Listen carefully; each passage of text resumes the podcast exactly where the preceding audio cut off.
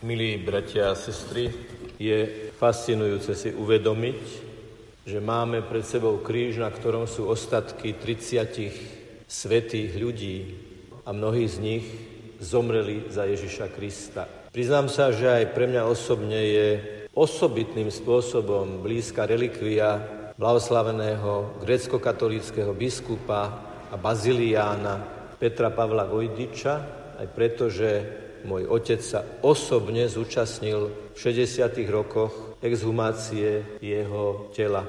A tak z priameho rozprávania, od priameho svedka viem, ako ten hrobár, ktorý ten hrob otvoril, takým veľmi nenáležitým a vulgárnym spôsobom tie kosti vyhadzoval z toho hrobu, z tej jamy. A zrejme sa snažil byť veľmi duchaplný a stále opakoval ecce homo, ecce homo. Ale ani ten najvulgárnejší hrobár nemôže pokaziť krásnu, znešenú, oslovujúcu pamiatku svätého muža, ktorý aj uprostred tých najťažších situácií zostal vznešený, svätý a láskyplný. Veľkú časť svojho pobytu vo väzeniach prežil na samotkách. Mučili ho tým, že ho izolovali. Zrejme aj preto, že vedeli, aký má dosah na ľudí, s ktorými je vo väzení. Ale keď nebol na samotke, alebo keď bol v kontakte s bachármi, tak bol stále vystavený ponižovaniu, výsmechu a surovostiam. Ale ako konštatujú historici, čím viac ho väznitelia pokorovali, tým viac ho spoluväzni milovali. Opisujú jeho asketickú tvár, príjemný hlas a výrazné modré oči. Pokiaľ ide o formy ponižovania, skúsme niekoľko príkladov. Vo Valdiciach ho dozorcovia zapriahli do pluhu, aby orál väzenskú záhradu. V Leopoldove ho strážnik nutil drepovať, prosím, 70-ročného človeka, a keď nevládal a odpadol, tak kopancami ho nutil pokračovať. Potom ho obvinili z neukázneného chovania, drzosti a neporiadku na izbe, čo v jeho prípade znie naozaj absurdne. A dostal 14 dní samoväzby po práci. Samotná práca bola mučenie. Aj keď sa môže zdať, že driapať perie, zašívať vrecia, lepiť prvomájové mávatka je práca relatívne ľahká. V skutočnosti im často z toho krvácali prsty a do plúc im prenikali v tom nehygienickom prostredí čiastočky toho peria alebo tých vriec. A tak práca v konečnom dôsledku bola tiež formou mučenia, každodenným stresom, príťažou a naozaj neznesiteľným utrpením. K tomu samozrejme ešte pristúpilo aj duševné utrpenie. Napríklad ich nútili pozerať sa na rúcanie mariánskeho stĺpu pri väzenskom kostole alebo rúcanie samotného kostola.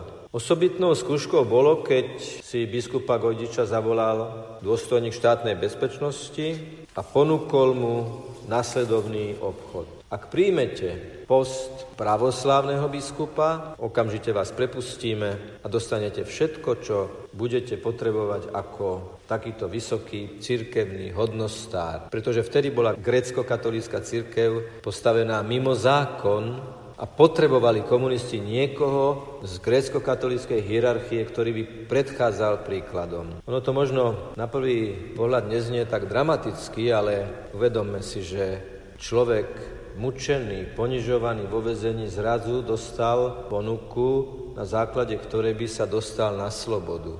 Ale blahoslavený Peter Pavol Gojdič rázne odmietol, čím si získal ešte hlbšiu úctu medzi spoluväzňami. Ale čo nás naozaj môže fascinovať na tejto postave je, že napriek tomu, že on veľmi trpel, že bol starý, že ho gňavili, ničili, nedali mu jesť, nedali mu piť, zatvárali ho v tme. Pokiaľ to bolo možné a bol chorý spoluväzeň, on sa o neho staral, krmil ho a dokonca boli aj svedectvá o tom, že prebaloval tých, ktorých bolo treba a rozdelil sa aj s tým málom, čo mal. Dokázal riešiť konfliktné situácie, spory a zvady, ktoré vznikali medzi väzňami.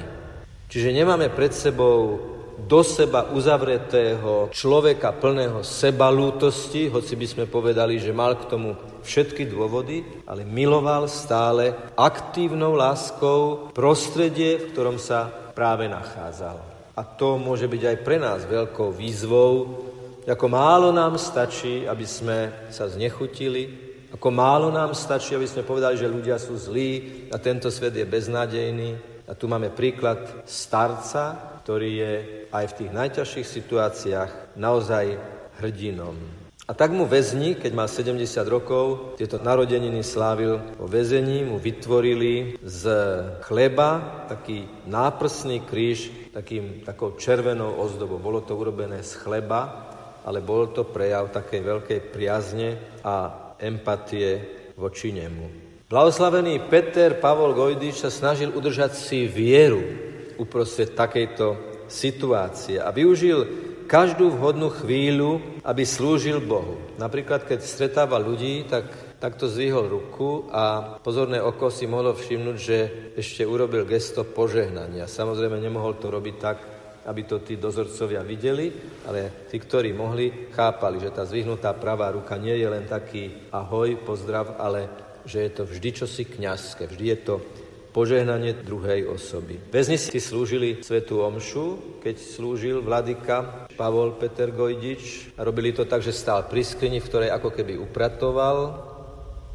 Mal urobenú paténu z kúska papiera, mal urobený kalich, ktorým bola hliníková lyžička. A všetci stáli okolo tej skrine, alebo niečo robili, ale vedeli, že práve prebieha svätá omša a bolo dohodnuté, že keď pristúpi k tej skrini, ako keby v nej upratoval, tak vedeli, že práve v tých chvíľach prebieha chvíľa eucharistického premenenia. Služba Božia sa konala priamo vo väzenskej cele alebo v čitárni a zúčastnili sa aj len tí najdôveryhodnejší väzni. A čo fascinuje je, že kúsok z toho ponižovaného tela, kopaného, vyhladovalého, vysmedeného, poniženého je na kríži. A je to úplne osobitné, fascinujúce spojenie, lebo naozaj podľa toho, čo sme práve teraz povedali, to telo nieslo veľmi ťažký kríž. Ale bol to kríž nesený podľa Ježišovho štýlu, lebo podobne ako Ježiš sa modlil za svojich mučiteľov a vrahov, v momente, keď tú ťarchu znášal, aj náš blahoslavený vladyka Peter Pavol Gojdič sa modlil a miloval do poslednej kvapky krvi. Keď teda my dnes slobodne, verejne a bez prenasledovania budeme sláviť Eucharistiu, a ja tu môžem dnes slobodne hovoriť tieto slova a nesedí medzi vami nejaký cirkevný tajomník alebo nejaký tajný pracovník nejakých tajných služieb, ale že to môžeme robiť slobodne, tak ďakujeme Pánu Bohu za túto slobodu a robíme všetko preto, aby tá sloboda pretrvala, pretože tá totalita, ktorá uvrhla biskupa Gojdiča do väzenia, nie je definitívne zažehnaná záležitosť, lebo tie totality majú rôzne podoby a nech nás Pán chráni od toho, aby sa niečo také vrátilo. Ale to závisí od toho, nakoľko budeme žiť našu každodennú lásku, ku ktorej nás učí aj tento skutočne žiarivý príklad. Zajtra aj pozajtra budeme podobným spôsobom rozjímať nad ďalšími relikviami. Zajtra budeme hovoriť o Anke Kolesárovej, blahoslavenej, ktorá má tu tiež relikviu. A v piatok o fascinujúcej postave mladého, na Slovensku asi menej známeho kňaza, ktorý sa volal Ján Brenner a ktorého komunisti zabili práve v momentoch, keď slúžil svojim veriacim. Ale o tom v piatok budeme hovoriť viac. Čiže máme také 3 dni ešte s týmto misijným krížom a duchovnou obnovou v blízkosti tých, ktorí zomierali za Ježiša a preto dnes s ním žijú vo večnej sláve a orodujú aj za nás, aby sme raz aj s nimi mohli, aj my s nimi mohli spievať hymnus večnej chvály. Nech je pochválený Pán Ježiš Kristus.